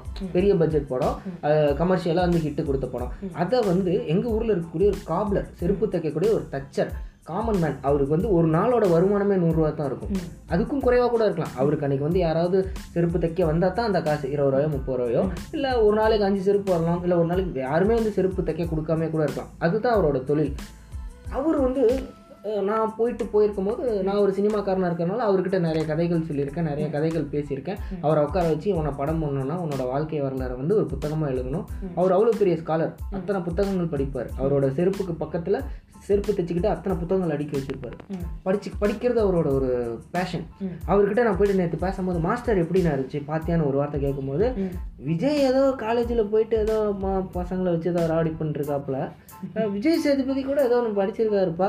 ஆனால் ஒன்றும் சொல்லிக்கிற மாதிரி இல்லை. நான் போய் உட்காந்து பார்த்தேன். அது ஏதோ அங்கேயும் இங்கேயும் அடிச்சுக்கிறாங்க பசங்க சும்மா விளையாட்டு சமாச்சாரமாக இருக்குப்பா. அப்படின்னு சொன்னார். அது அவரோட மனநிலையிலேருந்து ஒரு படம் அ- ஆமா அதை தாண்டி அதில் கதை என்ன இருக்கு ஆமா பெரிய ஏதாவது ஒரு அரசியல் இப்போ பேசப்பட்டிருக்கு ஏன் வந்து ஒரு எந்த ஒரு டேரக்டர் வந்து பெரிய ஹீரோஸை வச்சு. ஒரு நல்ல ஒரு படத்தை ஒரு மக்களுக்கு தாக்கத்தை ஏற்படுத்தக்கூடிய ஒரு படத்தை கொடுக்கறதுக்கு முன் வர்றதில்ல. முன் வர்றது அப்படி சொல்ல முடியாது. சில நடிகர்கள் தனுஷ்லாம் பார்த்தீங்கன்னா இப்போ ரீசெண்டாக வடச்சென்னை அசுரன்லாம் வந்து சமுதாயத்துக்கு தேவையான ஒரு படம். அசுரன் அதில் வந்து மிகப்பெரிய வெற்றி படம். நூறு கோடி வந்து கம் வெ- வெற்றி அடைஞ்ச ஒரு கமர்ஷியல் படம். அது நல்ல கதை இல்லையா? குடும்ப கதைகள் இல்லையா? இந்த ஒரு அது இருக்குல்ல அதையும் நம்ம பார்க்கணும் இந்த ஒரு விஷயத்துல நான் வந்து ஆக்டர்ஸ் மேல தான் வந்து ஃபுல் பிளேம் ஆமா, கண்டிப்பா. கண்டிப்பா, கண்டிப்பா, கண்டிப்பா. அசுரன் வந்து இந்த அளவுக்கு வந்திருக்கு அப்படின்னா அதுக்கு தனுஷ் கொடுத்த ஒரு ஃப்ரீ ஸ்பேஸ் தான் வந்து கண்டிப்பா. ஆமா. கண்டிப்பா. அதை வந்து வெற்றிமாறன் சார் அவ்வளோ இடத்துல சொன்னார். இப்போ எனக்கு வந்து என்ன ஒரு ஒரு குவாலிட்டியான ஒரு ஃபிலிமை கொடுக்குற ஒரு லோகேஷ் கனகராஜ் இப்படி ஒரு ஃபிலிமை வந்து மாஸ்டர் கொடுத்துருக்காரு அப்படின்னா விஜயோட இன்ஃபேக்ட் வந்து இல்லாம லோகேஷ் கனகராஜ் இப்படி கண்டிப்பா. அதாவது அவரே ஒத்துக்கிட்டாரு. நான் நிறைய விஷயம் கோட்டை விட்டுட்டேன் சினிமா இல்லை அதேதான் அதேதான். வந்து அவங்க வந்து இந்த பாதி விஜய் படமாவும் பாதி லோகேஷ் படமாவும் இருக்கும் அப்படின்னு சொன்னது வந்து முழுசா இப்படி விஜய் வந்திருக்கு. முழுசா விஜய் படமாவும் இல்லாம என்ன என்னன்னே பார்க்க அது முடியாது அது தெரியாத மாதிரி. இருந்தது ஏன்னா ஆஹ், நாலு மணி நேரம் ஃபுட்டேஜை கொண்டு வந்து எடிட் டேபிள் ரெண்டரை மணி நேரம் கட் பண்றாங்க அப்போ அது அப்படிதான் எந்த சீனை வைக்கிறது? ஏன்னா இப்போ நான் நிறைய படங்களை பாருங்க ஈவன் சூரரை போட்டுல கூட டெலிட்டட் சீன்ஸ்ல தனியா நம்ம ஸ்னீக் பிக்கா பார்க்கும்போது இது படத்துல வச்சிருக்கலாம் சூப்பரா என்னோட இருக்கு இன்னைக்கு கூட அப்படின்ற நான் அளவுக்கு ஃபுல்லா தோணுது பார்த்தேன் நமக்கு. அஞ்சு deleted scene-யும். அது வந்து release பண்ணிருக்கலாம். சூப்பரா இருக்கு. அந்த அளவுக்கு ஒரு ரொம்ப குவாலிட்டியா இருந்தது. ஏன்னா இங்க வந்து நான் யாரை முதல் குத்த சொன்னா இவர் சொன்ன மாதிரி நான் யாரை ப்ளேம் பண்றேன்னா நடிகர்களை தான் ப்ளேம் பண்றேன். ஏன்னா இன்னைக்கு எவ்வளவோ ப்ரொடியூசர்ஸ் வந்து ஒரு சினிமா வந்து அவ்வளோ வந்து பணத்தை போட்டு அவங்க மேல அவ்வளோ ஒரு ஒரு ப்ரொடியூசர் ரீசெண்டாக பேசினார். அவ்வளோ ஆதங்கத்தில் பேசுகிறாரு எதுக்குங்க அவனுக்கு அத்தனை கோடி காசு? அவன் அவன் அவன் கார் ஓட்டிட்டு வர டிரைவருக்கு எதுக்குங்க நான் சம்பளம் கொடுக்குறேன் அவன் படத்தில் நடிக்கிறானா? படத்தில் நடிக்கிறதுக்கு சம்பளம் வாங்கிட்டு போட்டோம் அவன் வர்றதுக்கு அவன் காருக்கு பெட்ரோல் போட மாட்டானாங்க.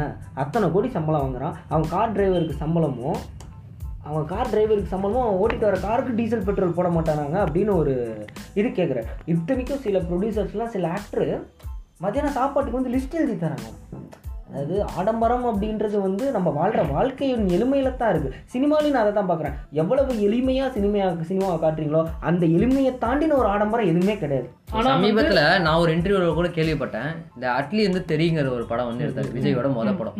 அந்த படத்துக்கு ஒரு குறிப்பிட்ட சீனுக்கு பின்னாடி ஃபிளார் வைக்கிற மாதிரி லைட்னிங்கோட வச்சு அது ஒரு ஒரு நாள் அந்த செட்டு மட்டுமே போட்டு ஒன்றரை லட்ச ரூபா செலவு பண்ணாங்களாமா? ஒரு நாளைக்கு ஒன்றரை லட்சம் தானே? ரொம்ப கம்மி பரவாயில்ல அதெல்லாம். அந்த ஒன்றரை லட்ச ரூபா செலவு பண்ணி அந்த ஒரு நாள் ஷூட் முடிச்சுட்டு படம் அவுட் வரும்போது அந்த சீனே படத்துல இல்லை.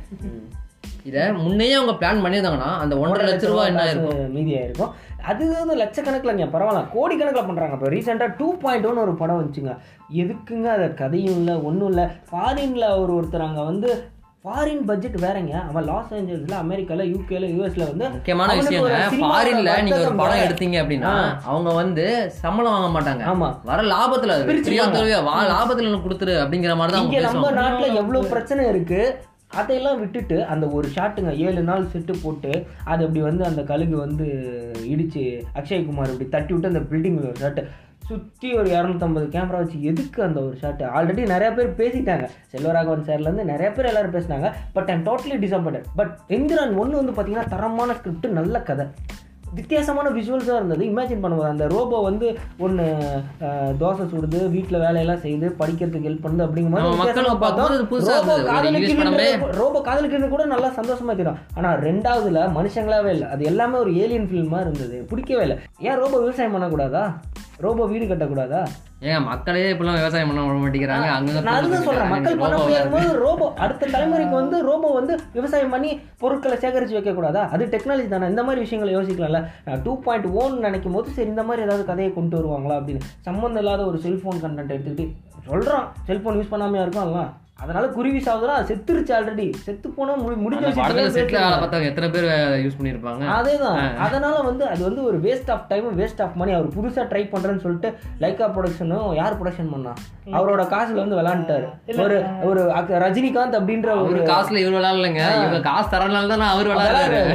சரி, இந்த மாதிரி ப்ரொடியூசர்ஸ்க்கு வந்து நாங்க ஒரு வேண்டுகோள் வைக்கிறோம். கதையை கேட்கும் போது அவர் என்னதான் வந்து அவ்வளவு பெரிய ஏன்னா எவ்வளவு பெரிய டைரக்டரா இருந்தாலும் ஒரு ஹிட் படம் கொடுத்துட்டு அடுத்த படம் ஹிட் படம் கொடுப்பாரு. பதினஞ்சு வருஷம் வந்து அவர் எக்ஸ்பீரியன்ஸ் இருக்குது பதினாறாவது படம் அதே மாதிரி பண்ணுவார் நம்பாதீங்க. அவர் ஒவ்வொரு கதை எடுக்கும்போது அது புது எக்ஸ்பீரியன்ஸ் தான் அவருக்கு. அந்த கதை வேறு அதோட எக்ஸ்பீரியன்ஸ் வேறு அந்த படம் படத்தோட ப்ராஜெக்ட் வேறு. அவர் கூட ஒரு டீம் இருக்குது பாலா இருக்குது இவர் இவர் யாருன்னு அந்த படத்துக்கு அவ்வளோ செலவு பண்ணி போட்ட காசு திரும்பி வந்துருச்சு. அது ஓகே ஆனால் அந்த காசுக்கு வேறு யங் ஃபில்ம் மேக்கர் நூறு படம் பண்ணியிருப்பாங்க. புதுசாக வர young film makers low budget படங்கள் நிறையா பண்ணியிருப்பாங்க. இந்த ஒரு பிரம்மாண்டத்துக்காக ரஜினிகாந்த்ன்ற ஒரு வர்த்தக முகம் முகம் இருக்கிறதுக்காக நீங்கள் எதையோ ஒன்று எடுத்துக்கிட்டு அங்கே ஃபாரின்ல இருந்து இன்ட்ரெஸ்ட் எல்லாரு அது இதுன்னு எது இதெல்லாம் சொல்கிறீங்க அதாவது ஸ்டீஃபன் ஸ்பீல்பர்க்கா அவரு கூட அந்த படத்தை பார்த்துட்டு வா இட்ஸ் அமேசிங் அப்படின்னு சொன்னாங்க. அதில் அப்படி அமேசிங் சொல்கிற அளவுக்குலாம் இல்லை. இத்தனை காசு இருந்தால் இதை விட பெருசாகவும் பண்ணலாம் பயங்கரமாக இவர் ஆதரவோட ஒருத்தர் துடிச்சிட்டு இருக்காரு. இல்லை. இல்லை எனக்கு. வந்து ஷங்கர் பிடிக்கும். ஸோ அவரோட ஃபிலிம் வந்து சப்போர்ட் பண்ணும் அப்படிங்கிறதுக்காக கிடையாது.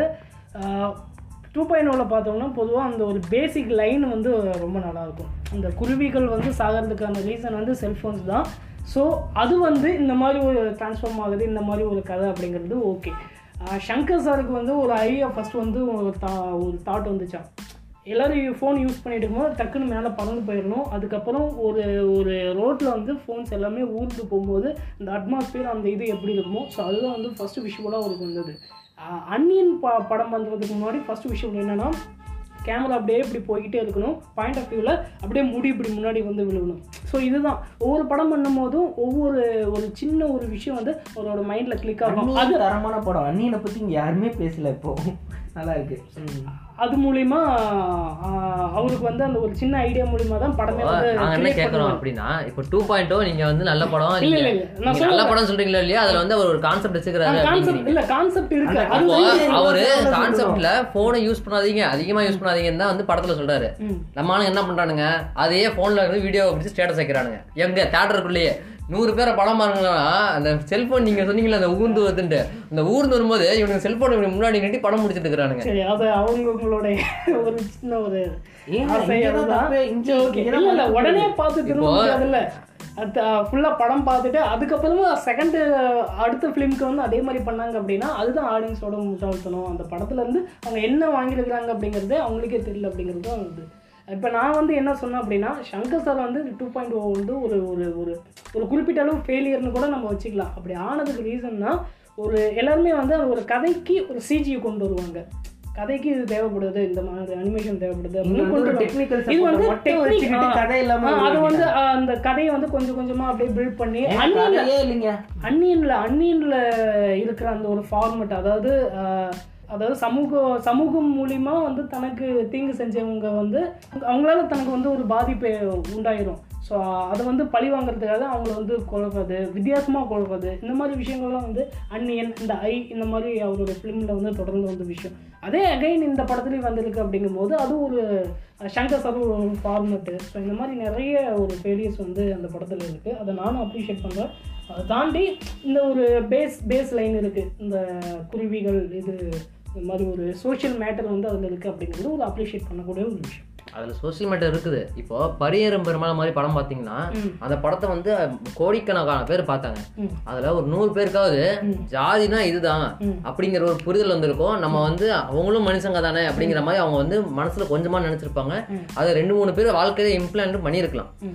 ஆனா இப்போ டூ பாயிண்ட் டூ பார்க்கும்போது எத்தனை பேர் வந்து போன் விடக்கூடாது ஏன் ரஜினி ரசிகர்கள் எத்தனை பேர் வந்து போன் யூஸ் பண்ண மாட்டேன்னு அப்படின்னு யாராவது ஒருத்தராவது வந்து யாராவது பண்ணியிருப்பாங்க அப்படின்னு. இல்ல இல்ல நான் வந்து நான் இது சப்போர்ட் பண்ணலப்பா. இது ஒரு விவாதம் தான். நான் நிறைய கமெண்ட்ஸ்ல நான் கமெண்ட்ஸ்ல பார்த்தேன் நாட்டுல தீர்க்க வேண்டிய பிரச்சனைகள் நிறைய இருக்குங்க. கமெண்ட்ஸ்ல பார்த்தேன் அதேதான். நான் வந்து இந்த டூ பாயிண்ட் அவதார் கூட கம்பேர் பண்றேன். அதுவும் வந்து ஒரு ஒரு வந்து இருங்க ஒரே ஒரே நிமிஷம். அதுவும் வந்து ஒரு நிஜமான செயலை அவதார் மாதிரி ஒரு ரியல் லைஃப் இருக்க முடியுமா? முடியாது. அது ஒரு கற்பனை. அந்த மாதிரி நீங்க எடுக்க வேண்டிய ஒரு அனிமேட்டட் ஃபிலிம் பண்ண வேண்டியதானே அவதாரே சுமார் படம் தாங்க. இல்ல சொல்லுங்க. அது நவீன். கிடையாது. இந்த படத்தோட பட்ஜெட் கம்பேர் பண்ணும்போது அந்த படத்தோட பட்ஜெட் அது கூட ஈக்குவலா இணையா நான் கம்பேர் பண்றேன். அது ஒரு அனிமேட்டடா நம்ம ஊர்ல வியட்நாம் வீடுன்னு எடுத்த படத்தை தான் அவங்க சிஜிவே அதிகம் வச்சு அவதாரம்னு எடுத்திருந்தாங்க. வியட்நாம் வீடு. ஆமா. நம்ம தமிழ் சினிமால நம்ம தமிழ் சினிமால வியட்நாம் வீடு. அந்த படம் பார்த்திருக்கீங்களா? பார்த்தது இல்ல நான். நிறைய அதுவும் அதே கதை தான். ராமர் அந்த காஸ்டியூம்லாம் reference Ramar Ramar. Okay okay. Anumar Ramar Seethai கதையை வச்சு பண்ணியிருக்காங்க. அது நமக்கு தெரியாது. ஆனா அவதார படத்தோட கதையும் அந்த பேஸ் லைன் இது பாத்தீங்களா? இங்கிருந்து அங்க போய் அவங்களோட சேர்ந்து இவங்களை காலி பண்றது அப்படிங்கிற பேஸ் லைன்ல தான் வியட்நாம் வீட்லயும் அதே தான் சொல்லியிருப்பாங்க. அது கொஞ்சம் சிஜி அதிகமா எடுத்து அவங்க ஜேம்ஸ் கேமரன் எடுத்தனால இப்போ வந்து அவங்க வந்து பெரிய படம் அப்படிங்கிற மாதிரி பேசலாமே தவிர அங்க நார்மலா பாக்குற படங்களுக்கு அங்க இருக்கிற ஜனங்களுக்கு அது வந்து நார்மல் படம். சாதாரண படம். சாதாரண படம். சின்ன வியூவாக நான் அப்சர்வ் பண்ண விஷயம் என்னன்னா படம் ரிலீஸ் ஆகி கொஞ்சம் நாள் கழிச்சு ஒரு கமெண்ட்ஸ் பார்க்குறேன் ஒரு வீடியோ கமெண்ட் அதில் ஒரு நிறைய பேர் என்ன சொல்லியிருந்தாங்கன்னா இந்த படம் பார்த்ததுக்கப்புறம் ஒரு அஹ், குருவிங்களுக்கு ஒரு வெயில் காலத்தில் கொஞ்சம் தண்ணி வைக்கலாம் அப்படிங்கிற ஒரு எங்க மைண்ட் குருவி செத்துட்டு இருக்குதுங்க. நீ தண்ணி வச்சீங்கன்னா அது குடிச்சாலும். எங்க குருவி இனம் இருக்கு? எங்க வீட்டுக்கு கிடந்துக்கிட்டலாம் மனுஷனை பார்த்துக்க மனுஷனை பார்க்கவே முடியல. குருவி ஆல்ரெடி செத்துருச்சு. நான் முதல்ல இருந்த வீட்டுக்கிட்ட கிணறு இருக்குங்க. பின்னாடி டெய்லி ஒரு எட்டு ஏழு குருவி வந்து அங்க நின்றுருக்கும். அதுக்காகவே எங்க அம்மா வந்து என் கையில அரிசி கொடுத்து போட்டு வா அப்படிம்பாங்க. இப்ப அந்த கிணத்து கிட்ட போனா கிணத்துல தண்ணி இல்ல. அதுதான் கிணத்தையும் காணோம் குருவியும் காணோம் ஆமா. அரிசியும் அப்படிங்கிற மாதிரி தான் இருக்குது. சரி விடுங்க. இப்போ இப்போ வேற ஒரு கொஸ்டின் வந்து ஆரம்பிக்கலாம். இப்போ கிரிட்டிக்கலி அக்ளைம்டு மூவி இப்போ வந்து படம் ஓடுது ஓடல வேற விஷயம். இந்த படம் வந்து ரொம்பவே வந்து நல்லா இருந்தது. கிரிட்டிக்கலி அக்ளைமடா இருந்தது. நிறைய பேர் இந்த படத்தை பாராட்டினாங்க. அப்படின்னு நீங்க பார்த்து வியந்த ஒரு படத்தை பத்தி சொல்லுங்க. ராட்சசன். ரொம்ப நாள் கழிச்சு அந்த படம் வந்து ஒரு ப்ரொமோஷன் இதாகவும் சரி வெளியில் வரல. ரிலீஸ் ஆகும்போது வெளியில் வரல. ஒரு சின்னதாக ஒரு ட்ரைலர் யூஸ் பண்ணியிருந்தாங்க. பார்த்துட்டு ஒரு ஒரு சில தேட்டர்ஸில் மட்டும்தான் ரிலீஸ் ஆகிருந்தது அப்போ ஒரு பெரிய படம் அந்த எனக்கு சமயத்துல ஞாபகம்- நைன்டி சிக்ஸ் ஆ, ஆ, ராட்சசன். ஆ, அந்த மாதிரி ஃபிலிம்ஸ் இதெல்லாம் சேர்ந்து வந்தது. அது ஒரு ஒரு ஃபார்மேட்டில் போயிட்டு இருந்தது. அட்லி கூட அப்ப ரீசெண்டா ஒரு கதை பண்ணியிருந்தார் பரியேறும் ராட்சசன் போயிட்டு இருந்தது. நான் கேள்விப்பட்டது என்னன்னா அந்த படம் ரிலீஸ் ராட்சசன் ரிலீஸ் ஆகி ஒரு ரெண்டு மூணு நாள்ல வந்து பீப்புள்ஸ்லாம் பார்த்துட்டு அந்த படத்தை நாங்கள் இருக்கிற சிட்டிஸில் இன்னும் நிறைய தேட்டர்ஸ்க்கு வந்து போடுங்க அப்படின்னு சொல்லி ஒரு ஆஃபர் பண்ணி அதுக்கப்புறம் மக்கள் வந்து வரவேற்பு இவ்வளோ அதிகமாக இருக்குது அப்படின்னு சொல்லி மறுபடியும் தேட்டரில் இன்னும் நிறைய தேட்டரில் ரிலீஸ் பண்ணி அதேதான் நான் எதிர்பார்க்குற விஷயம் இதுதான். இந்த மவுண்ட் டாக் அப்படின்னு ஒரு விஷயம் சொல்லுவாங்க சினிமாவில். நீங்க ஒரு விஷயத்த பேசி பேசி இந்த படம் நல்லா இருக்கு இந்த படம் நல்லா இருக்குதுன்னு நூறு பேர் பேச பேச அந்த படம் வந்து அப்படியே பில்ட் ஆகும். குவாலிட்டி அப்படியே பில்ட் ஆகிடும் எக்ஸாம்பிள் சொல்ல போனா தனி ஒருவன் படம் வந்தப்போ தேட்டர்ல யாருமே இல்ல. நான் போய் பார்க்கறேன் பத்து பேர் தான் என் கூட உட்காந்துக்கிறானுங்க. அப்புறமா ஒரு ரெண்டு வாரம் கழிச்சு படத்துக்கு கூட்டம். அப்படி ஒரு கூட்டம். படம் நல்லா இருக்கு நல்லா இருக்கு நல்லா இருக்கு. பேசி பேசியே வந்து நிறைய படங்கள் வந்து வளர்ந்துருக்குது.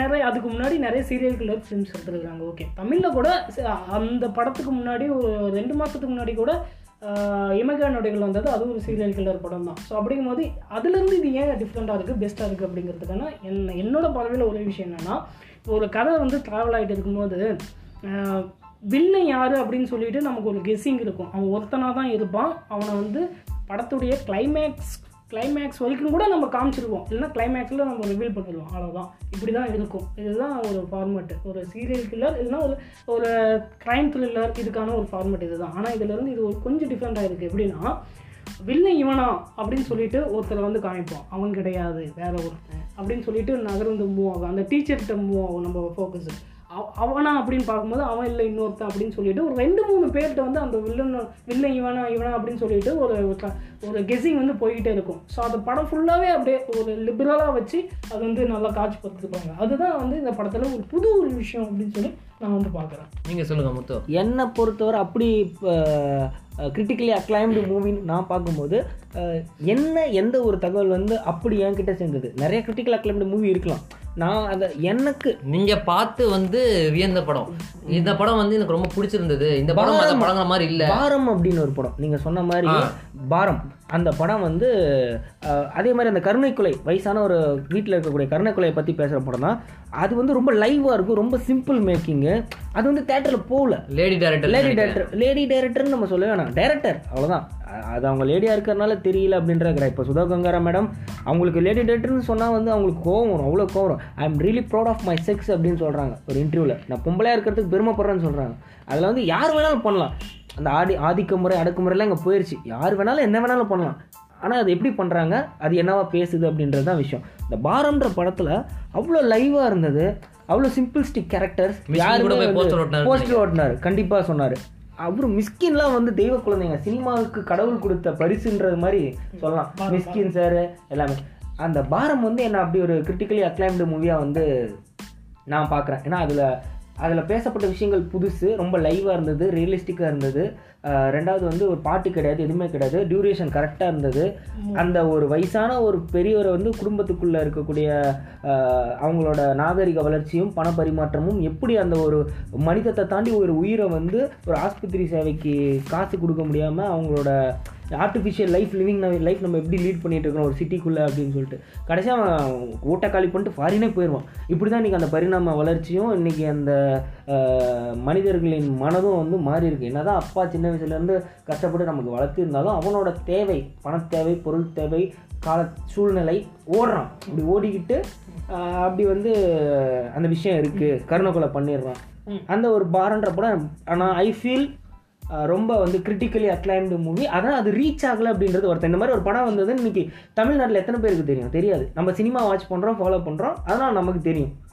அது வந்து கண்டிப்பாக ஒவ்வொரு கிராமங்களிலும் இருக்கக்கூடிய சாதாரண வீடுகளுக்கு போய் கொண்டு சேர்க்கக்கூடிய தகவல். இன்றைக்கி எத்தனையோ கிராமங்களில் இந்த விஷயம் இருக்குது கருணாக்குலான்ற விஷயம் இருக்குது அது நான் ஒரு ரியலிஸ்டிக் டாக்குமெண்ட்ரியாக தான் நான் பார்க்குறேன். அது சினிமாவே நான் பார்க்கல.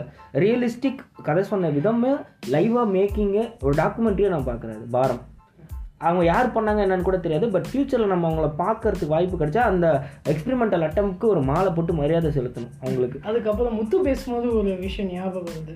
இந்த மாதிரி ஆர்ட் ஃபிலிம்ஸ் வந்து ரீச் ஆகலை அப்படின்னு வந்து இதுக்குள்ளார ஒரு அடங்கும். என்னென்னா நார்மலாக பார்க்கக்கூடிய ஒரு விஷயம் தானே. இதை வந்து படமாக ரிலீஸ் பண்ணால் யார் பார்ப்பா அப்படிங்கிற ஒரு இது இருக்குது இன்னொன்று வந்து அதே இதில் இப்போ வெற்றிமாறனாக இருக்கட்டும் அவர் வந்து நாவல் பேஸ் பண்ணி படம் எடுத்திருக்கிறாரு. இப்போ பாவக்கதைகள் அப்படின்னு சொல்லிட்டு அவரோட போர்ஷனில் வந்து ஒரு படம் இதாக இருந்தது. ஸோ அதெல்லாம் பார்த்தோம்னா அவர் நேச்சுரலாக என்ன இருக்கோ அதை அப்படியே எடுப்பார். அது ஏன் இவ்வளோ பெருசாக பெருசாக பேசப்படுது அப்படின்னா அவர் படமாக்கின விதம். அவர் ஒரு ஆர்ட் ஃபிலிமையே கமர்ஷியலாக எப்படி கொடுக்கணும் அப்படிங்கிற ஒரு மேஜிக்கை செய்கிற ஒரு மியூசிஷியன் ஸோ அப்படி பார்க்கும்போது இந்த ஒரு ஃபிலிமை எப்படி படமாக்குறோம்? ஆல்ரெடி நம்ம டே டு டே லைஃப்பில் பார்த்ததான்ப்பா அதே தான் நம்ம பார்க்குறோம். ஆனால் படம் பார்க்கும்போது இப்படி இருக்கே அப்படின்னு சொல்லிட்டு ஒரு வியப்பு வரும் அதை படமாக்கின விதத்தினால மட்டுமே கொடுக்க முடியும். அதை நிறைய பேர் செஞ்சுட்டு இருக்கிறாங்க வெற்றிமாறனாக இருக்கட்டும். இந்த பரியரும் பெருமாள் மாரி செல்வராஜ் இப்போ அவரோட கர்ணன் படம் ரிலீஸ் ஆகும் போது. அதே மாதிரி அந்த கேட்டகரியில் நம்ம ஒரு முக்கியமான இயக்குனர் வந்து விட்டுட்டோம். பா ரஞ்சித். அவர் வந்து சினிமாவின் ஒரு பெரிய மாற்று சினிமா உருவாக்கிய அடுத்த கொஸ்டின் வந்து நான் அதுதான் எடுத்து அதுதான் வைக்கிறேன். எடுத்து வச்சிங்களா? உங்களுக்கு Okay. உங்க நீங்க இப்போ வரைக்கும் பார்த்த சினிமால உங்களை ரொம்ப இம்பாக்ட் பண்ண ஒரு டேரக்டர் அப்படின்னா நீங்க யாரை சொல்லுவீங்க? நிறைய பேர் இருக்காங்க. அப்படி ஒருத்தர்லாம் சொல்லிட முடியாது. கடந்த நீங்க இப்போதைக்கு ஒருத்தர் மட்டும் சொல்லுங்க. நம்ம இதை பத்தி இன்னும் விரிவா இன்னொரு பாட்காஸ்ட் சொல்லி கண்டிப்பா பேசலாம். மாற்று சினிமா கொடுத்த இயக்குனர்ல நான் பார்த்த சினிமால ஒரு புது கதையை எனக்கு அறிமுகப்படுத்திய இயக்குனர்னா என்னோட இயக்குனர் ராம சொல்லுங்க. ராம் ராம் sir. ராம் சார். க தங்க மீன்கள் கற்ற தமிழ் தரமணி பேரன்பு இது நாலும் நாலு பேசப்பட்ட விஷயமும் வெவ்வேறு இது. இது ஒன்றையும் ஒன்று இன்டர்லேட் பண்ண வைக்கவே கூடாது. ஒவ்வொரு கதையிலையும் ஒவ்வொரு படத்துலையும் ஒவ்வொரு விஷயத்த பேசுகிறாரு அதில் பேரன்பு மாதிரி ஒரு படத்தில் வந்து மனிதங்க மனிதர்களுக்கு இருக்கக்கூடிய மனிதத்தை பேசுறது பேரன்பு மாதிரி ஒரு படத்தை தாண்டி வேறு எதுலேயும் பேசின மாதிரி எனக்கு தெரியல. நீங்க சொல்லுங்க நவீன். எனக்கு வந்து நிறைய பிடிச்ச ஃபிலிம் டைரக்டர்ஸ் இருக்கிறாங்க. அதை பற்றி பின்னாடி ஒரு விவாதத்தில் கண்டிப்பா. டேரக்டர்ஸ் பத்தி நம்ம வந்து தனியா ஒரு பாட்காஸ்ட் வைக்கலாம். இப்போ ஒரு ஒரு பதினாறு மணி நேரமா என்னோட மைண்ட்ல வந்து ஒரு ரோல் ஆயிட்டு இருக்கிற ஒரு படம். அது சார்ந்த ஒரு டைரக்டர் அப்படின்னா ஜிது ஜோசப். திருஷ்யம் திருஷ்யம். திருஷ்யம். டூ இப்போ தம்பிங்கிற படம் எடுத்திருந்தாரு. அவர் தான் என்னுடைய மைண்ட்ல வந்து ஓடிக்கிட்டே இருக்கக்கூடிய இயக்குனர். அப்புறம் இவங்கள சொல்லலாம். ஹலிதா சமீம் மேடம். அவங்க ஒரு படம் அந்த ஜல் சில்லு கருப்பட்டின்னு ஒரு படம் பண்ணாங்க. ஆ. ஏலே போயிட்டு இருக்கு அவங்களும் ஒரு நல்ல ஒரு ஒரு மாற்று சினிமாவுக்கான ஒரு இயக்குனர். சில்லு கருப்பட்டி ஒரு ஆந்தாலஜி பட் அது வந்து புது கதையா இருந்தது. பேசப்பட்ட விஷயங்கள் அவங்க அணுகுன சப்ஜெக்ட் வந்து ரொம்ப வித்தியாசமான விஷயங்களா இருந்தது. இப்போது நம்ம பாட்காஸ்டோட நிறைய பகுதிக்கு வந்துட்டோம். இப்போ வரைக்கும் நாங்கள் பேசின கருத்துக்கள் எல்லாமே எங்களோட கருத்துக்கள் தான் தவிர யார் மனதையும் புண்படுத்தும் நோக்கம் இல்லை. நம்ம பாட்காஸ்டோட முதல் பதிவு இனிதாக இருந்தது. இதே இனிமையோட நம்ம இந்த தளத்தில் புது புது சினிமா நண்பர்கள் கூட பேசலாம். உங்கள் ஆதரவோட. மேலும் அடுத்தடுத்த வாரங்களில் உங்களை நான் சந்திக்கிறேன். ஃபாலோ பண்ணுங்கள் ஃபிலிம் ஃப்ரீக்கள் ட்விட்டர் அண்ட் இன்ஸ்டாகிராமில் இப்போ நான் கிளம்பிக்கிறேன். நான் உங்கள் எம்டி இது உங்கள் ஃபிலிம் ஃப்ரீக் பாட்காஸ்ட் பாய்